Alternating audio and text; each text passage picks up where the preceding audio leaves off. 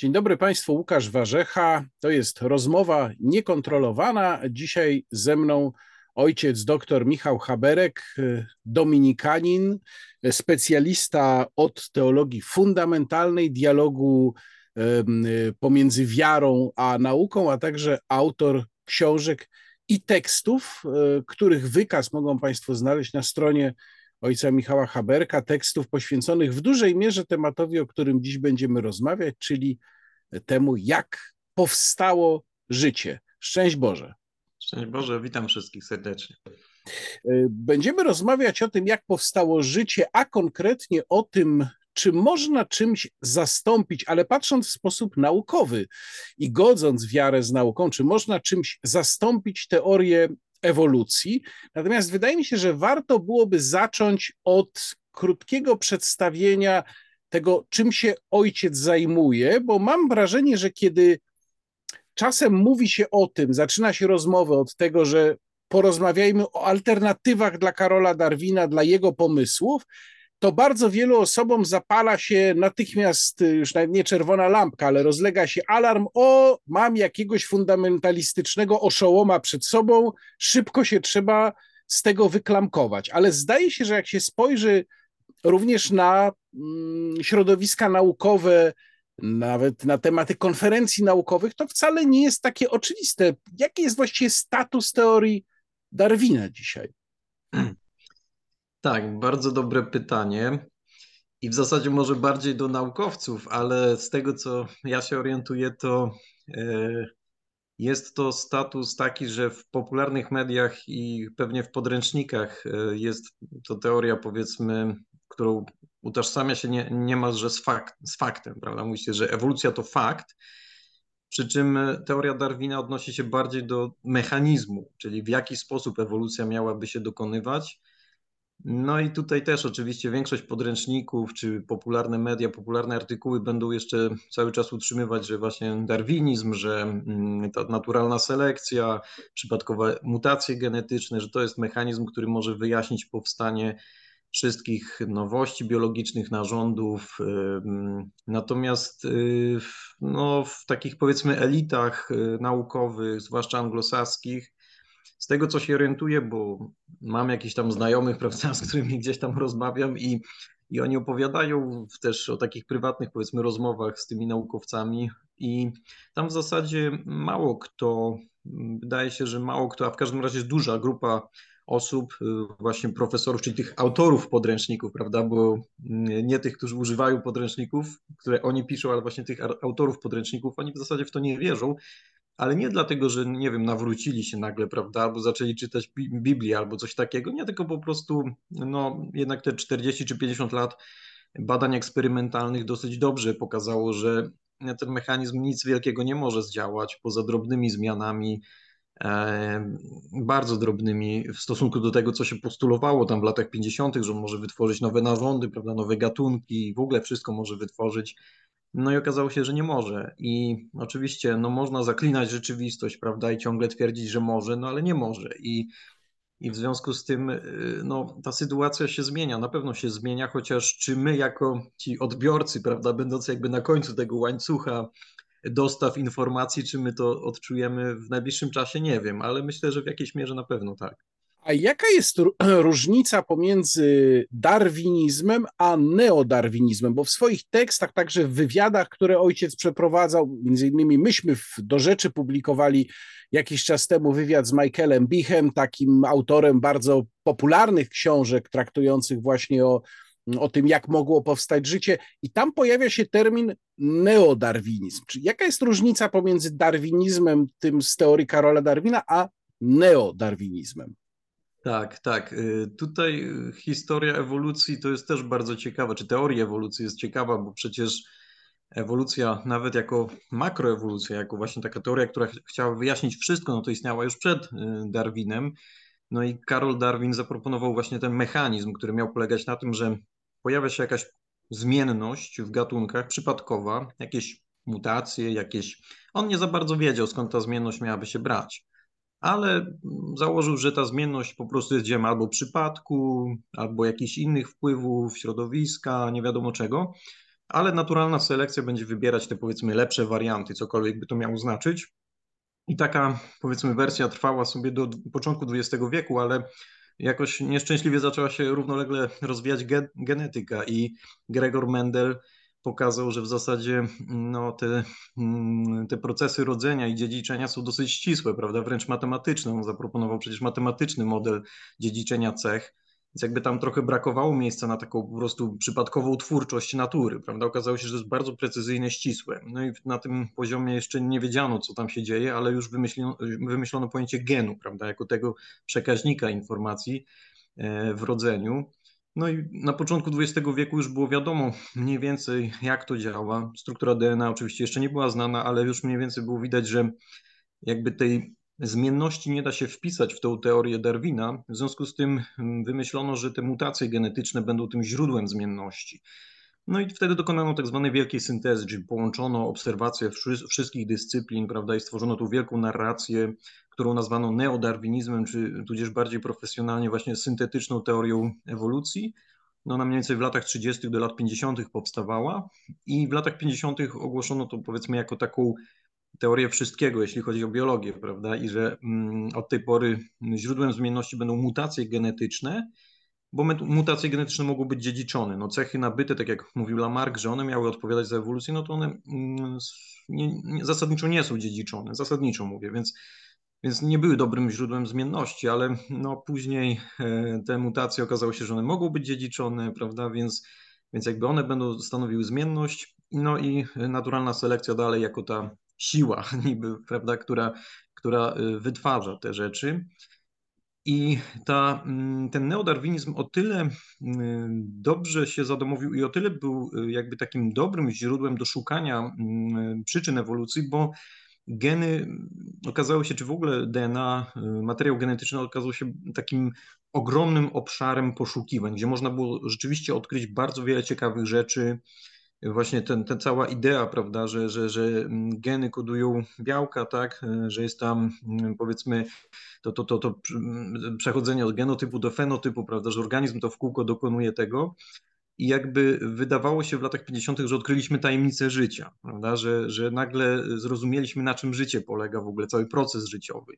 W związku z tym taka, nastąpiła taka epoka genocentryzmu, bo tam rzeczywiście dużo odkrywano, a jednocześnie nie bardzo było wiadomo, co za, po, poza, tym, poza tą genetyką się dzieje. W związku z tym to był atrakcyjny taki obszar i, i okres poszukiwań.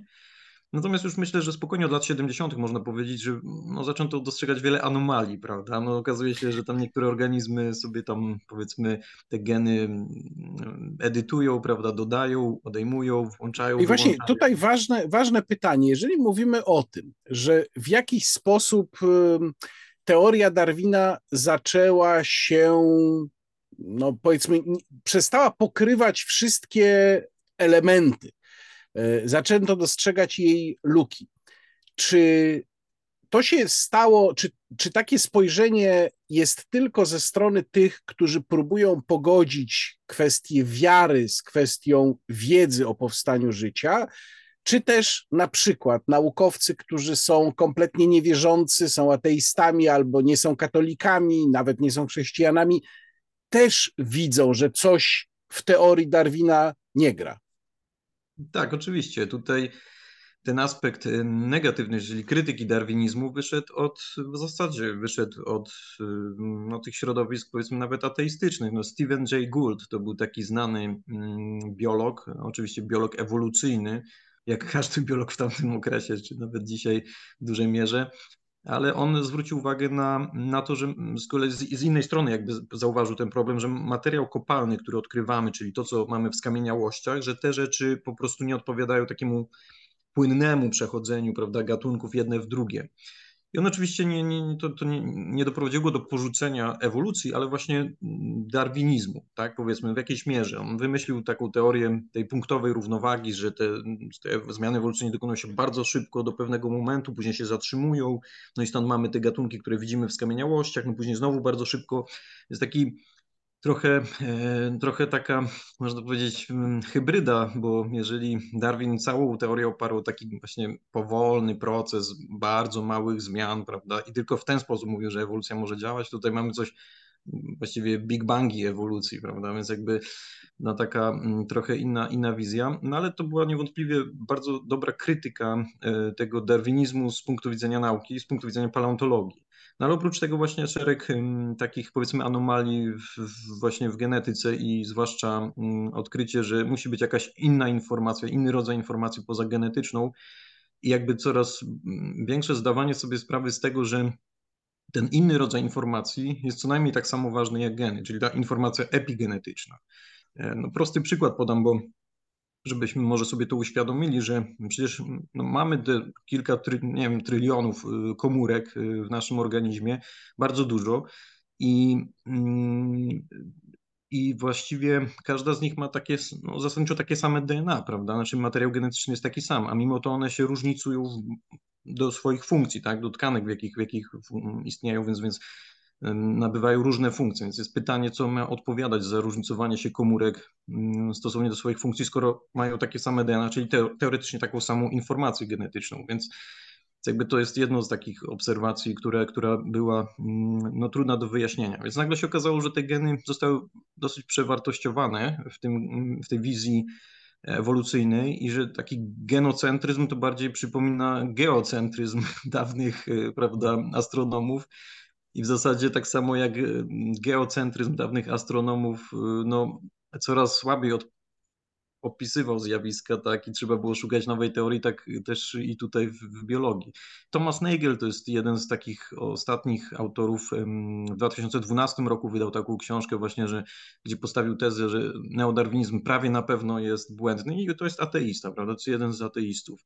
Są też y, przypadki, powiedzmy, naukowców, którzy byli ateistami, zdawszy sobie sprawę z tego, że no, darwinizm nie działa, czy neodarwinizm nie działa, Mm, zdali sobie też sprawę z, pewnej, z pewnego bagażu ideologicznego stojącego za tą teorią. I w związku z tym to ich doprowadziło też do poszukiwań religijnych. Więc yy, oni A przepraszam, dzisiaj... yy, czy może ojciec wyjaśnić, co to za bagaż yy, ideologiczny? Bo to tak zabrzmiało y, intrygująco, trochę groźnie też.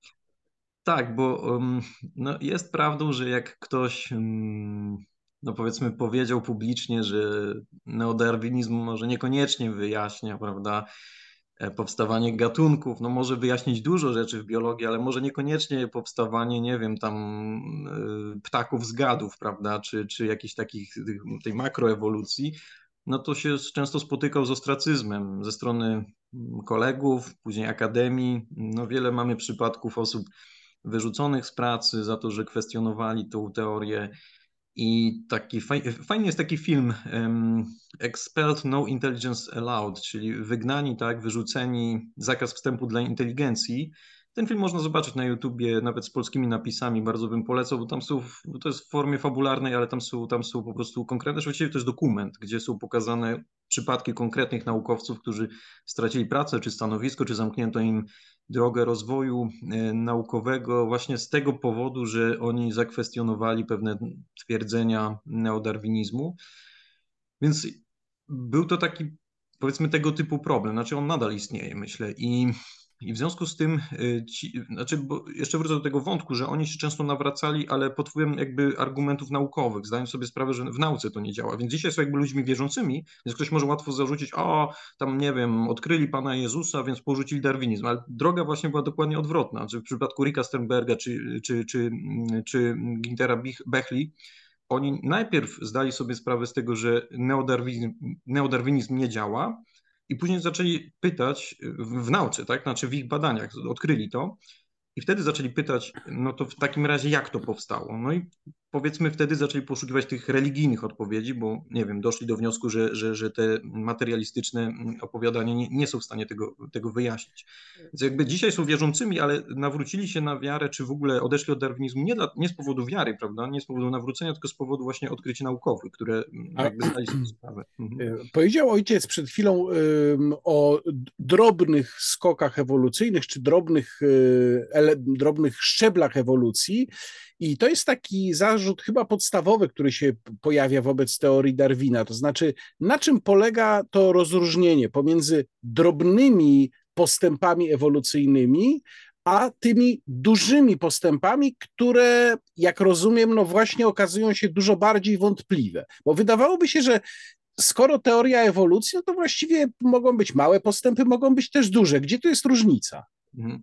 Tak, bo Darwin dokonał takiej ekstrapolacji. Podał w swojej książce, nie wiem, dziesiątki, może setki przykładów jakichś drobnych adaptacji, prawda? Chociażby te zięby Darwina, tak zwane, czyli zięby żyjące na wyspach Galapagos. On tam sklasyfikował kilkanaście gatunków, no i stwierdził, że one się różnią wielkością dzioba i, i tam paroma cechami. No i stwierdził, że skoro, nie wiem, dziób może być większy czy mniejszy, no to później można by takiej ekstrapolacji dokonać, że no, był sobie jakiś, powiedzmy tam, nie wiem, zwierzę lądowe, które, nie wiem, nabyło jakoś tego, ten dziób, prawda, no ale skoro nabyło dziób, no to mogło też nabyć skrzydła, prawda, i te skrzydła były najpierw małe, nie wiem, później coraz większe, totalnie hipotetyczna sceneria, którą, która stanowiła ekstrapolację obserwacji, prawda? Czyli co do obserwacji, on, on, był w porządku. Pewnie tam dzisiaj wiele z jego przykładów by się okazało nie, jakoś nieprawdziwych, ale to nie jego wina po prostu. Taka była nauka jego czasów. Natomiast yy, właśnie istotą tej teorii było nie to, w jaki sposób yy, organizmy adaptują się do swoich środowisk czy do swoich yy, niszy ekologicznych, czy jak populacje ewoluują, jakbyśmy to dzisiaj powiedzieli, bo dzisiaj to raczej genetyka populacyjna mówi o ewolucji całych populacji, prawda, i tak dalej. Natomiast on właśnie dokonał tej ekstrapolacji, że skoro, nie wiem, dzioby zięb galapagoskich mogą się dostosować do, y, do, do, nie wiem, do środowiska suchego, kiedy jest susza albo kiedy jest y, rok wilgotny czy lata wilgotne, no to w związku z tym, nie wiem, z, prawda, ptaki powstały z gadów, czy w każdym razie ta idea wspólnego pochodzenia wszystkich gatunków. No i ta ekstrapolacja jest wątpliwa, tak? To znaczy nie ma na to żadnych dowodów, y, nie ma dowodów na makroewolucję, bo tu właśnie trzeba by odróżnić tą mikroewolucję, czyli zmiany w obrębie gatunku, no i tą makroewolucję, czyli powiedzmy powstawanie nowych rodzin biologicznych, czy, czy, czy w ogóle wszystkiego, co widzimy w przyrodzie. No i o ile te mikroewolucyjne zmiany, właśnie adaptacje, jakieś zmiany, y, powiedzmy w obrębie gatunków są no są poparte, są dobrze, jakby to powiedzieć, udowodnione, tak? Bo możemy nawet eksperymenty w laboratoriach przeprowadzić, które nam pokażą, w jaki sposób, nie wiem, bakterie będą nabywać odporności na antybiotyki, czy w hodowli, prawda, w laboratoriach zwierząt możemy sprawdzać, jak zwierzęta będą się adaptować do różnych y, środowisk. I to się dzieje. I, I, myślę, że nikt nie ma z tym problemu, tak? Żaden naukowiec, żaden y, teolog, żaden filozof nie ma problemu z tymi zmianami, które obserwujemy, które są udowodnione, prawda? Ale problem jest tu, z tym postulatem, że czy, czy, w związku z tym możemy powiedzieć, że wszystko pochodzi od jednego przodka, prawda? Czy w związku z tym możemy powiedzieć, że, e, że nie wiem, że że właśnie człowiek wyewoluował z małpy, albo że tam, nie wiem, y, prawda, te, te, te, te, takie przejścia między, między całymi klasami zwierząt, prawda? Jednak jest trochę, no jest jednak różnica powiedzieć, że tam, nie wiem, lis czy, czy tam jakieś inne zwierzę się zaadoptuje, jak w zależności czy będzie mieszkać na stepie, prawda, czy może w klimacie jakimś tam bardziej polarnym, czy, czy, czy na Syberii, prawda, że będzie miał, nie wiem, białe futro na północy, prawda, na południu będzie miał tam żółte, czy takie piaskowe, prawda, bo to będzie, selekcja właśnie będzie sprawiać, że on będzie miał takie futro, jakie będzie go czyniło bardziej niewidocznym w danym środowisku, y, więc na ileś tam pokoleń to, to się te cechy wykształcą, no ale no ale właśnie, to, to, to, nie oznacza, że lis się zmieni w, w, nie wiem, w co, w kota, czy, czy, czy, mm, prawda, no bo to też jest pytanie, w co on by się miał zmieniać, prawda, w co miałby ewoluować. Więc jakby tak, te, te, te przejścia makro są postulatem pewnym. Yy, właśnie to jest ta teoria tak zwana, prawda, czyli bardziej hipoteza, postulat czy paradygmat. Mhm. No i teraz y, y, odpowiedzi y, również ze strony mm, naukowców, czy może bardziej ze strony teologów, były powiedzmy w dwóch nurtach. Jeden z tych nurtów, który często jest obiektem kpin zresztą, to jest nurt kreacjonistyczny. Taki bardzo dosłownie traktujący również y, to, co jest zapisane w Piśmie Świętym. No, czyli, jak rozumiem, y, mm, twierdzenie, że gatunki zostały po prostu od razu stworzone w swojej postaci. Nie wiem, czy ja to dobrze opisuje. Gdzie są słabe punkty takiego podejścia? To znaczy kreacjonizm, ten taki, który powstał na początku XX wieku, właśnie w odpowiedzi na, powiedzmy, rzeczywiście teoria Darwina była dosyć mocno promowana w edukacji, prawda? Tam Thomas Henry Huxley zajmował się cenzurą po prostu podręczników w Wielkiej Brytanii. W Stanach podobne procesy zachodziły i generalnie no, protestanci, tak, y, tacy bardziej no, tradycyjnym nastawieniu, czy powiedzmy właśnie funda fundamentalistycznym nastawieniu, chociaż to słowo też trochę no, nie jest tutaj adekwatne, ale w każdym razie oni y, no, stwierdzili, że no, darwinizmu nie można przyjąć, bo to rzeczywiście niszczy y, nasze rozumienie Księgi Rodzaju, niszczy opis z Księgi Rodzaju. W związku z tym, y, w jaki sposób odpowiedzieć Darwinowi, no trzeba przyjąć tu biblijny obraz, tak? czyli ten taki, że właśnie Pan Bóg stworzył świat w sześć dni, oni rozumieli dni jako dni naturalne, czyli słoneczne, tak, 24 godziny. No tutaj, przepraszam, pod, bo, bo, trzeba podkreślić, że mówimy głównie o środowiskach protestanckich, czyli tych, które się bardzo dosłownie i w, y, robią fundament z pisma, prawda? Sola scriptura, to jest to podejście. Dokładnie, dokładnie, bo to jest właśnie wynika z tego, że nie ma innego kontekstu, prawda? Czyli dla tekstu nie ma kontekstu, więc jeżeli bierzemy sola scriptura, a jednocześnie najprostszym sposobem jakby unieważnienia ewolucji jest po prostu skrócenie czasu, tak? Nie trzeba wtedy dyskutować na temat wszelkich tych genetycznych, paleontologicznych, archeologicznych, wszystkich e, argumentów, dowodów, przesłanek, tylko wystarczy powiedzieć, że świat ma 6 tysięcy lat, no więc nie ma czasu na ewolucję, w związku z tym e, no Darwin nie mógł mieć racji, prawda? Więc to jest takie trochę podcięcie fundamentu, czy próba podcięcia fundamentu dla teorii, poprzez odwołanie się do Pisma Świętego. I rzeczywiście tam widzimy przeciwstawienie Biblii y, no, nauce. Tak? Rzeczywiście tam często się traktuje Pismo Święte jako podręcznik do biologii, no nie w takim dosłownym sensie, prawda, ale jako jedyne źródło wiedzy o świecie i również o historii świata.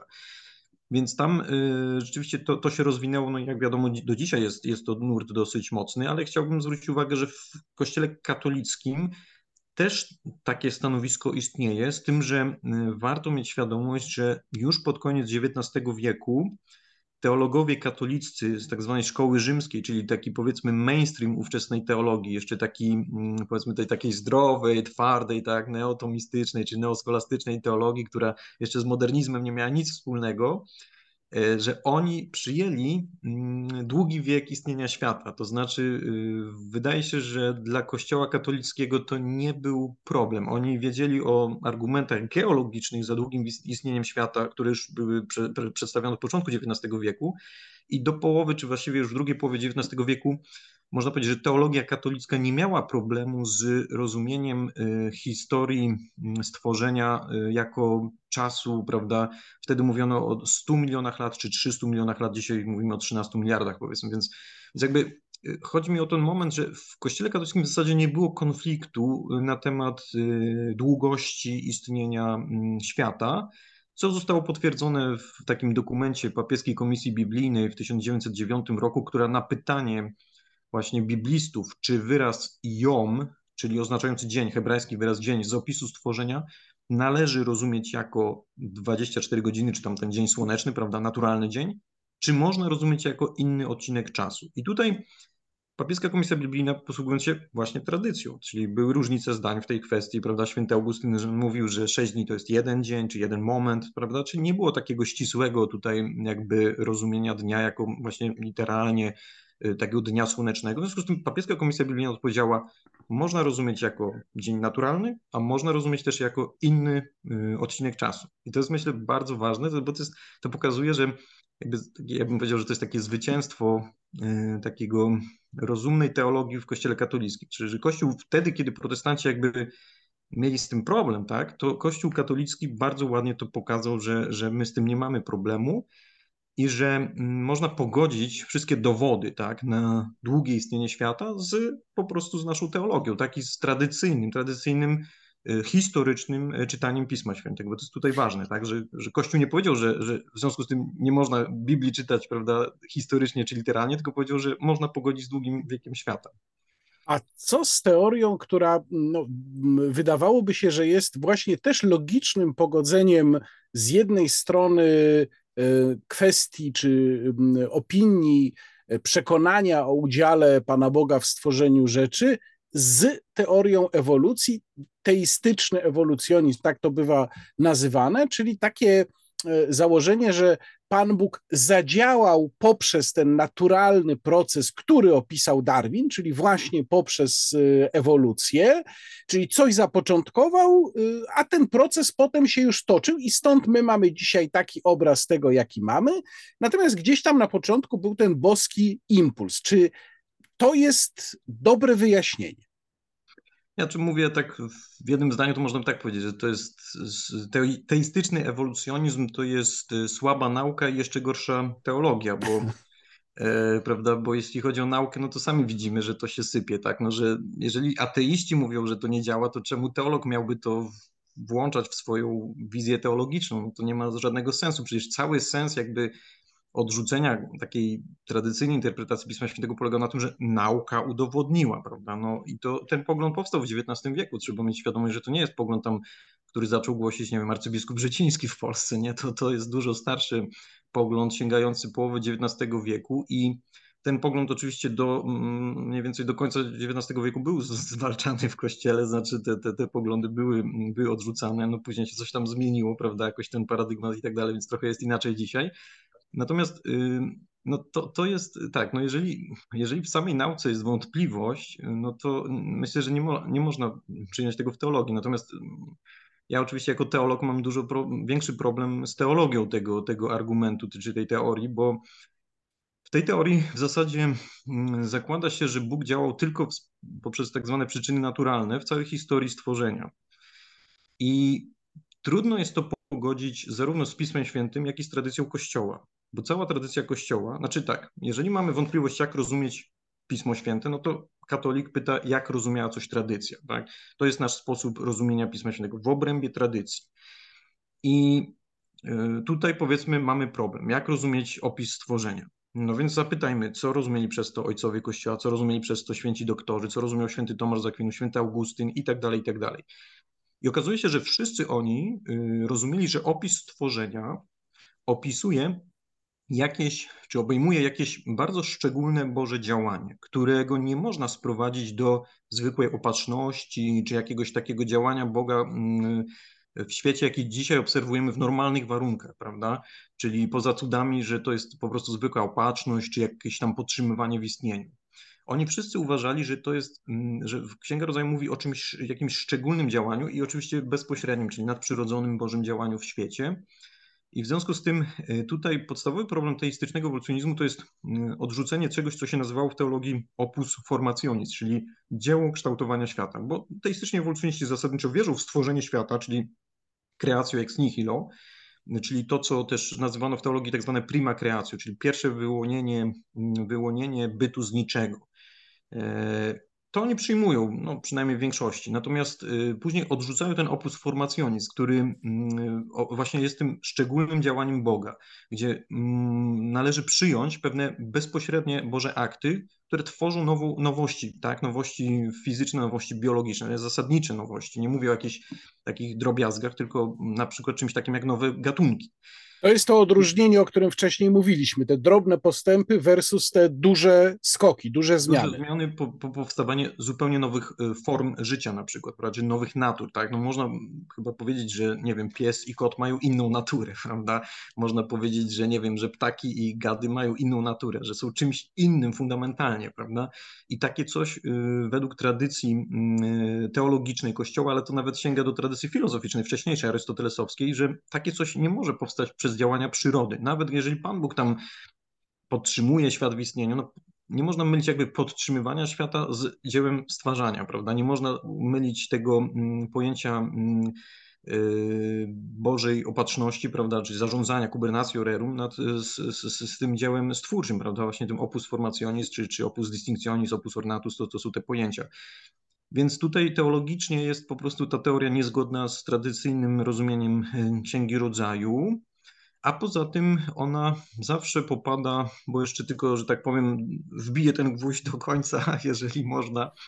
Myślę, że teistyczny ewolucjonizm ma takie trzy formy, mm, to znaczy deizm, nie? czyli to ta pierwsza te, teistyczna ewolucja była proponowana w formie deistycznej, czyli że Pan Bóg tak stworzył świat, że on nadał te prawa, tak? Nawet Darwin taką frazę ma, że właśnie, że Bóg nadał prawa przyrodzie i dzięki temu ona przez wieki sobie tam działa, no i te prawa jakby stwarzają te, te gatunki, prawda? Więc to jest ta forma deistyczna, jest ta forma panteistyczna, gdzie jakby Bóg, no właśnie, jakoś tam w tej materii tam działa, jakoś ją tam, nie wiem, kształtuje od wewnątrz, no tak jak Alfred Whitehead mówił, że Bóg po prostu ewoluuje razem ze światem, nie? Jak Bóg ewoluuje, no to no to powiedzmy ten świat też ewoluuje razem z nim. To taki panteizm, a, a jeszcze trzecia taka forma mniej popularna to jest taka emanacjonistyczna, że właśnie z tej prajedni Boga tam emanują kolejne, kolejne jakby takie mm, szczeble bytu, prawda, jak, jak to u Plotyna było. To jest taki mm, właśnie ta, ta matematyczna superstruktura wszechświata, prawda, która wygłania prawa logiczne, prawa, prawa fizyczne i, i tak e, substancja Boga, prawda, jest, schodzi do, do, aż do ziemi. To jest to taka ewolucja w tym stylu takim platońskim bardziej.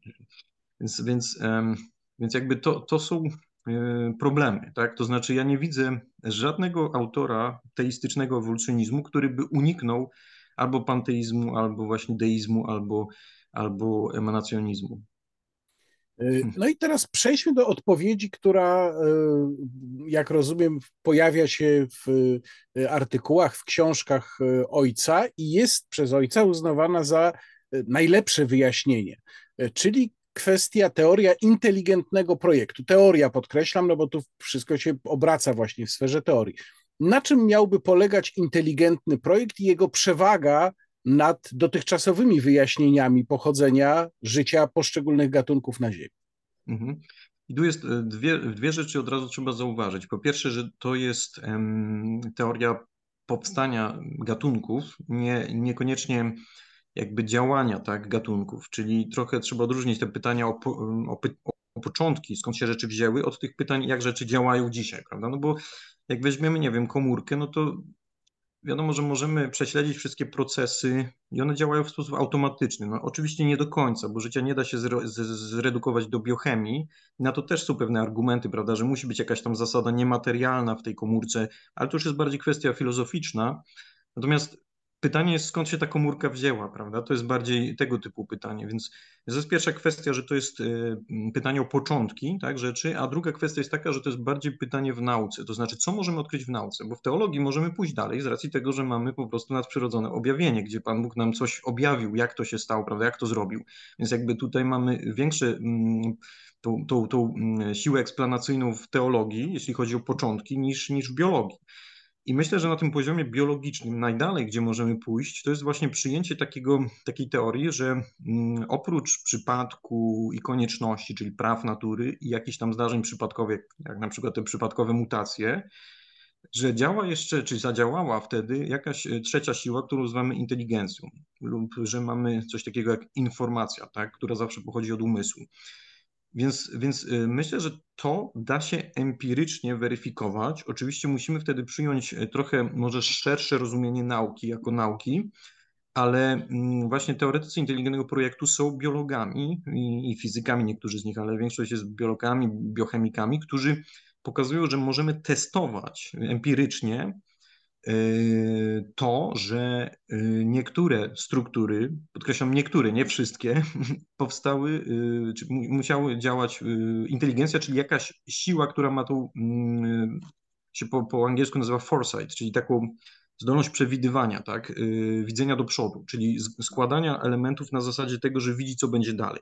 Wiemy, że ani przypadek, ani konieczność nie, nie, nie ma takiej właściwości, natomiast siła inteligentna ma taką właściwość, a Niektóre... dlaczego, przepraszam, takie założenie? Skąd, skąd ta, to, ta potrzeba patrzenia dalej, co się dalej będzie działo? Dlaczego, dlaczego to pasuje tak, w tej teorii? Tak, tak, tak, ponieważ ym, wiele struktur e, w biologii, yy, znaczy tak, no według darwinizmu yy, nowa powiedzmy struktura biologiczna powstanie, czy będzie, będzie przez, przetrwa, tak, wtedy, kiedy jakby no, naturalna selekcja będzie ją widzieć. No ale co widzi naturalna selekcja? No coś, co daje przewagę w walce o byt. No ale co daje mm, przewagę? No zawsze to jest albo jakaś nowa funkcja, albo na jakiś nowy narząd, tak. Powiedzmy, że była bakteria bez wici, teraz powstaje wić, no to bakteria z wicią no, ma tą przewagę, że ma wić, tak, czyli jest bardziej zaawansowana biologicznie, w związku z tym no, teoretycznie wygra w tej walce o byt, w związku z tym naturalna selekcja będzie ją faworyzować. No, to jest oczywiście hipotetyczny obraz, ale Przy, y, w związku z tym mm, problem polega na tym, że w biologii w jednym pokoleniu, czy w takim jednym, mm,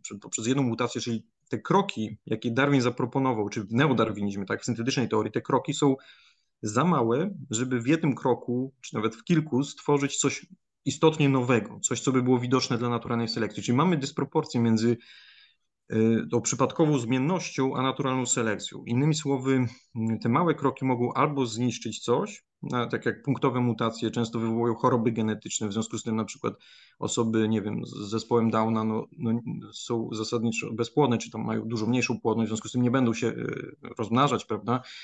Albo choroby tam sierpowate, czy inne, y, które będą wywołać choroby, czyli tak, czyli to będzie na pewno eliminowane. A pytanie, skąd się bierze nowość? No, no nie za bardzo, bo nie wiemy, bo, bo te pojedyncze mutacje, czy nawet czyli w jednym pokoleniu, czy, czy, czy nawet w kilku, nie wytworzą nam czegoś takiego jak właśnie widź bakteryjna, jak oko, prawda, jak ucho, jak jakiś nowy organ, czy nawet nowe białko. A, za, a to wszystko byłoby potrzebne, żeby ta ewolucja mogła zrobić jakiś postęp.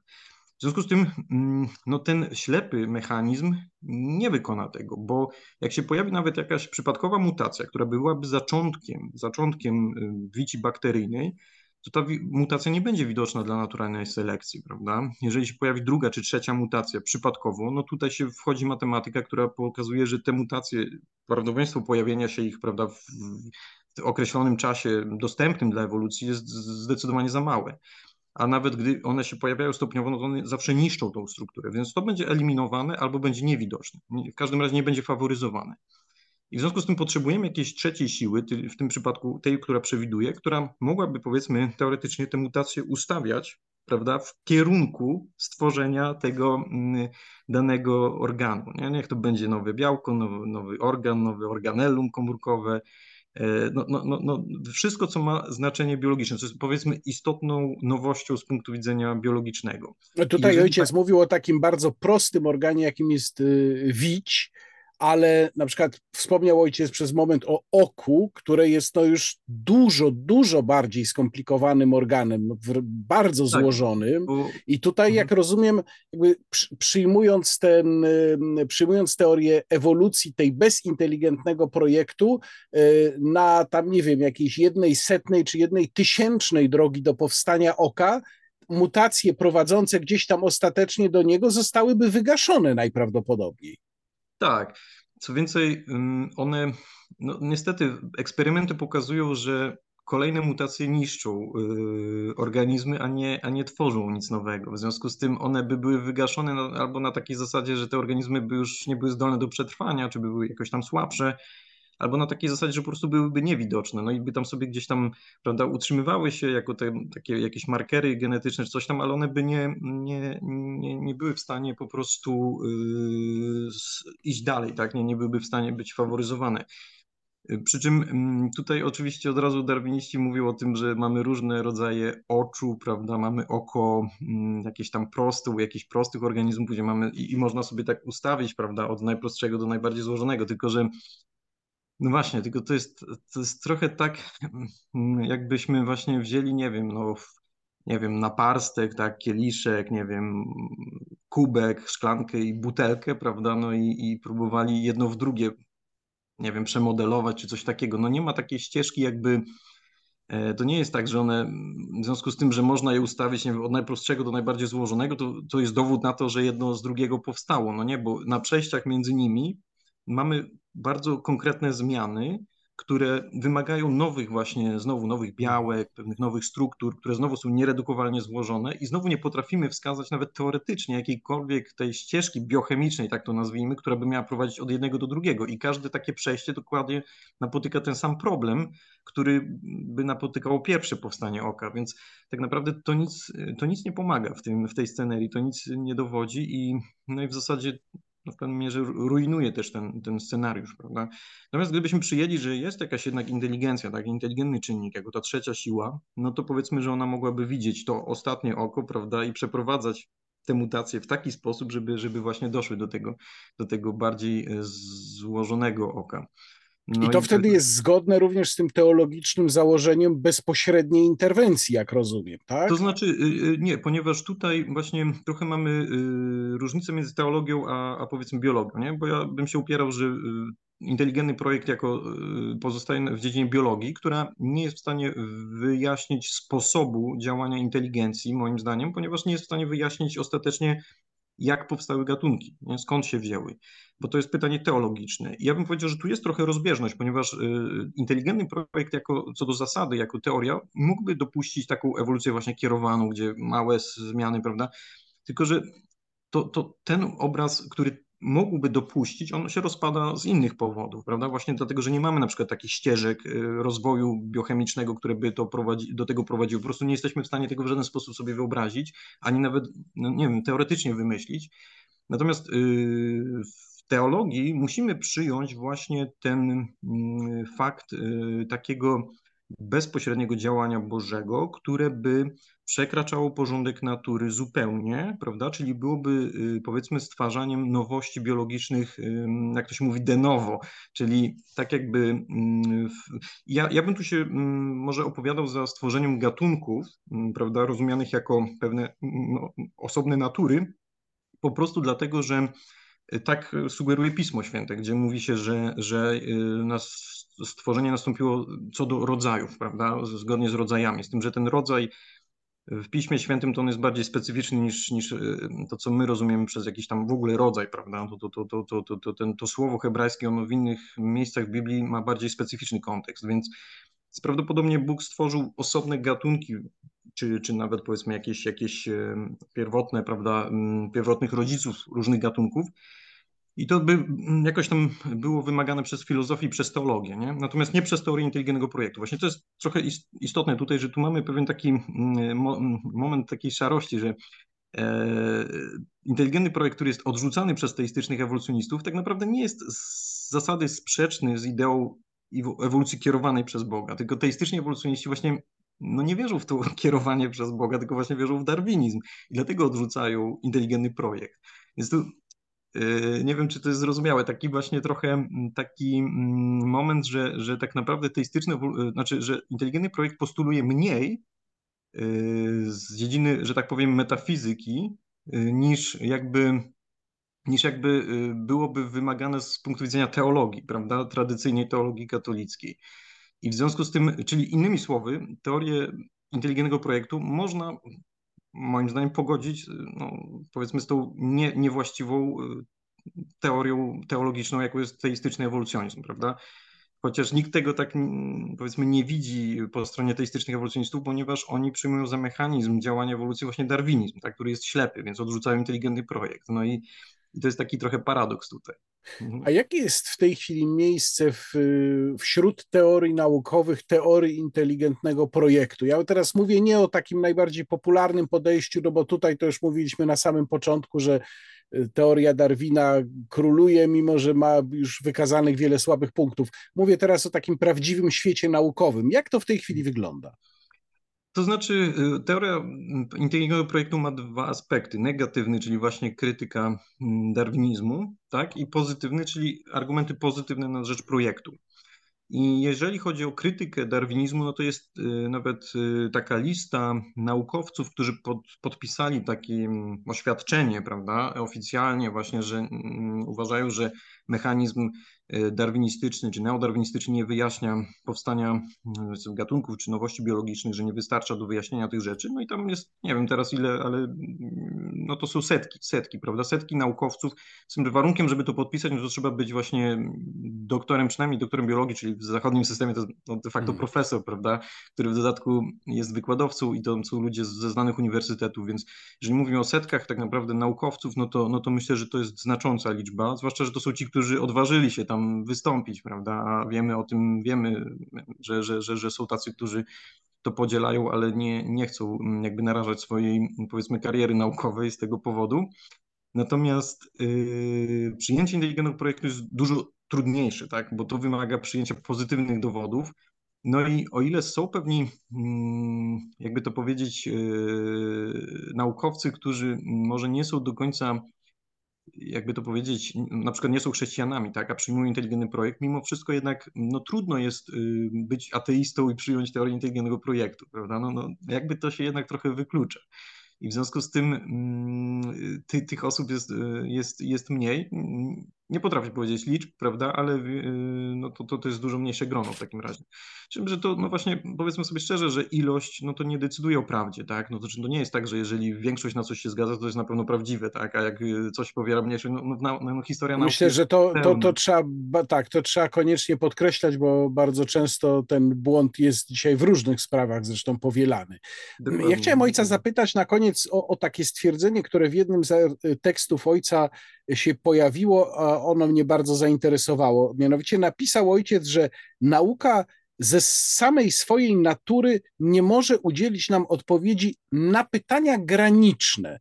Co to oznacza? Tak, czyli y, pytanie graniczne, na przykład y, skąd się wziął świat? No jeżeli nauka to jest y, pewna dziedzina wiedzy, która wynika z badań świata, no to ona nie wyjaśni nam pochodzenia czy powstania świata. No to by było trochę nielogiczne, bo zanim świat powstanie, nie ma nauki, nie, ma, nie może być nauki.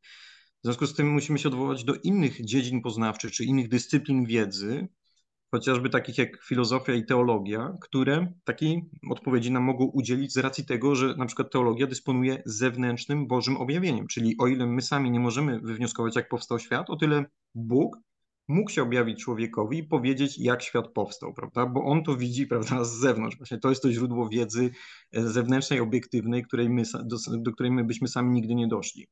Innym pytaniem granicznym jest na przykład właśnie pochodzenie gatunków. Ja myślę, że tu, tu jest właśnie spór, bo Darwin przesunął tą granicę nauki, mówiąc, że nauka może wyjaśnić pochodzenie gatunków, a wcześniej uważano, że nie.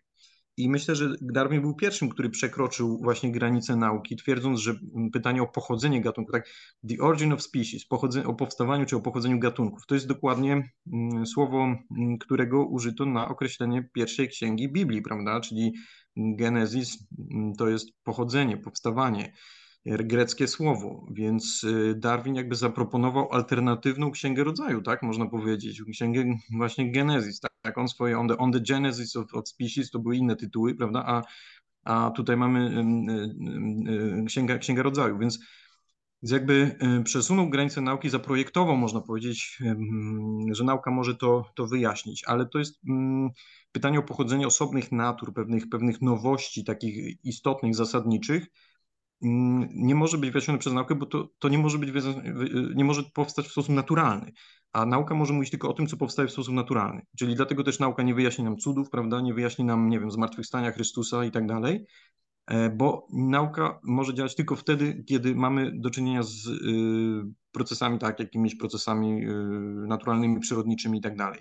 Więc to jest pytanie graniczne. I proszę zwrócić uwagę, że właśnie mm, dawni autorzy, jeszcze przed Darwinem, tacy jak, nie wiem, Kopernik czy Newton, oni, oni sobie zdawali z tego sprawę, tak, z tego rozróżnienia. To jest bardzo ciekawe, że właśnie to Newton pisał, że mm, system planetarny może funkcjonować dzięki prawom grawitacji, tak, on wymyślił, czy wymyślił, no można tak powiedzieć, że wymyślił prawo grawitacji, które wyjaśniało rzeczywiście e, no, funkcjonowanie układu słonecznego, ale on powiedział, że te same prawa nigdy nie mogły stworzyć, jakby wprowadzić tych planet w te, w te orbity. Nie? Czyli on miał świadomość, że czym innym jest pytanie o pochodzenie rzeczy, a czym innym jest pytanie o, o, o funkcjonowanie świata, o funkcjonowanie rzeczy.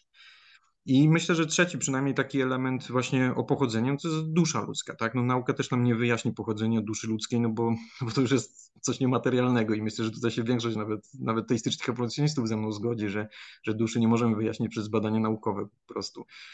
A później właśnie już w historii zbawienia wszystkich cudów. Więc, więc, więc ja mówię o tych pytaniach granicznych właśnie jako tych, których, gdzie jakby zasięg nauki się kończy z samej natury rzeczy. Tak? Jeżeli no nie wiem, biologia to jest, nie wiem, fizyka jest nauką o, o, o prawach, tak, o cząsteczkach, o atomach, o tym jak materia, energia, prawda, promieniowanie, przeróżne te formy materii czy energii w kosmosie się mm, przemieniają, jak na siebie oddziałują, prawda, jak, jak działa atom, jak jest zbudowany atom i wszystkie cząsteczki podatomowe, prawda, i no, jeżeli czyli, czyli fizyka może mm, wyjaśnić nam działanie tych rzeczy, jeżeli one są już, ale no nie wyjaśni nam pochodzenia tych rzeczy, prawda? No oczywiście możemy tam rozbijać atom, prawda, coś tam kombinować, ale w tym zasadniczym sensie nie wyjaśni nam pochodzenia materii i energii, prawda? No, no, bo, no bo to jest coś, co musi istnieć, żeby fizyka mogła działać, nie? No chemia dokładnie tak samo no, no jest badaniem związków, powiedzmy, tak, y, związków właśnie cząsteczek, ich reakcji i tak No ale te związki i te właściwości, prawda, atomów muszą istnieć, żeby chemia mogła istnieć. No i tak samo biologia jest badaniem organizmów żywych. W związku z tym prawa biologii nie wyjaśnią nam pochodzenia organizmów żywych, bo to jest przedmiot biologii, tak? Więc, więc jakby nie może nauka wykraczać poza swój przedmiot. I nauka jako taka, nauki przyrodnicze, nie, nie wyjaśnią nam pochodzenia przyrody w tym prawda, najszerszym sensie.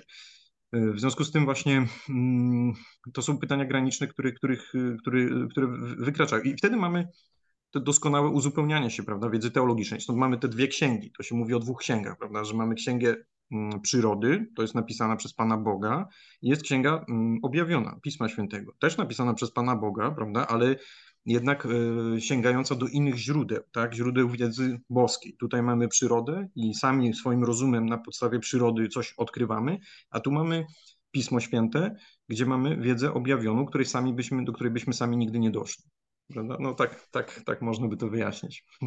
Bardzo ojcu dziękuję. Moim gościem w programie Rozmowa Niekontrolowana był ojciec Michał Haberek, doktor teologii fundamentalnej, dominikanin, autor książek, artykułów dotyczących między innymi właśnie teorii inteligentnego projektu, teorii Darwina, e, tego skąd się wzięło życie, skąd się wzięły gatunki. Bardzo Ojcu dziękuję, szczęść Boże. Dziękuję bardzo, szczęść Boże. Rozmowa niekontrolowana, Łukasz Warzecha, kłaniam się Państwu i do zobaczenia.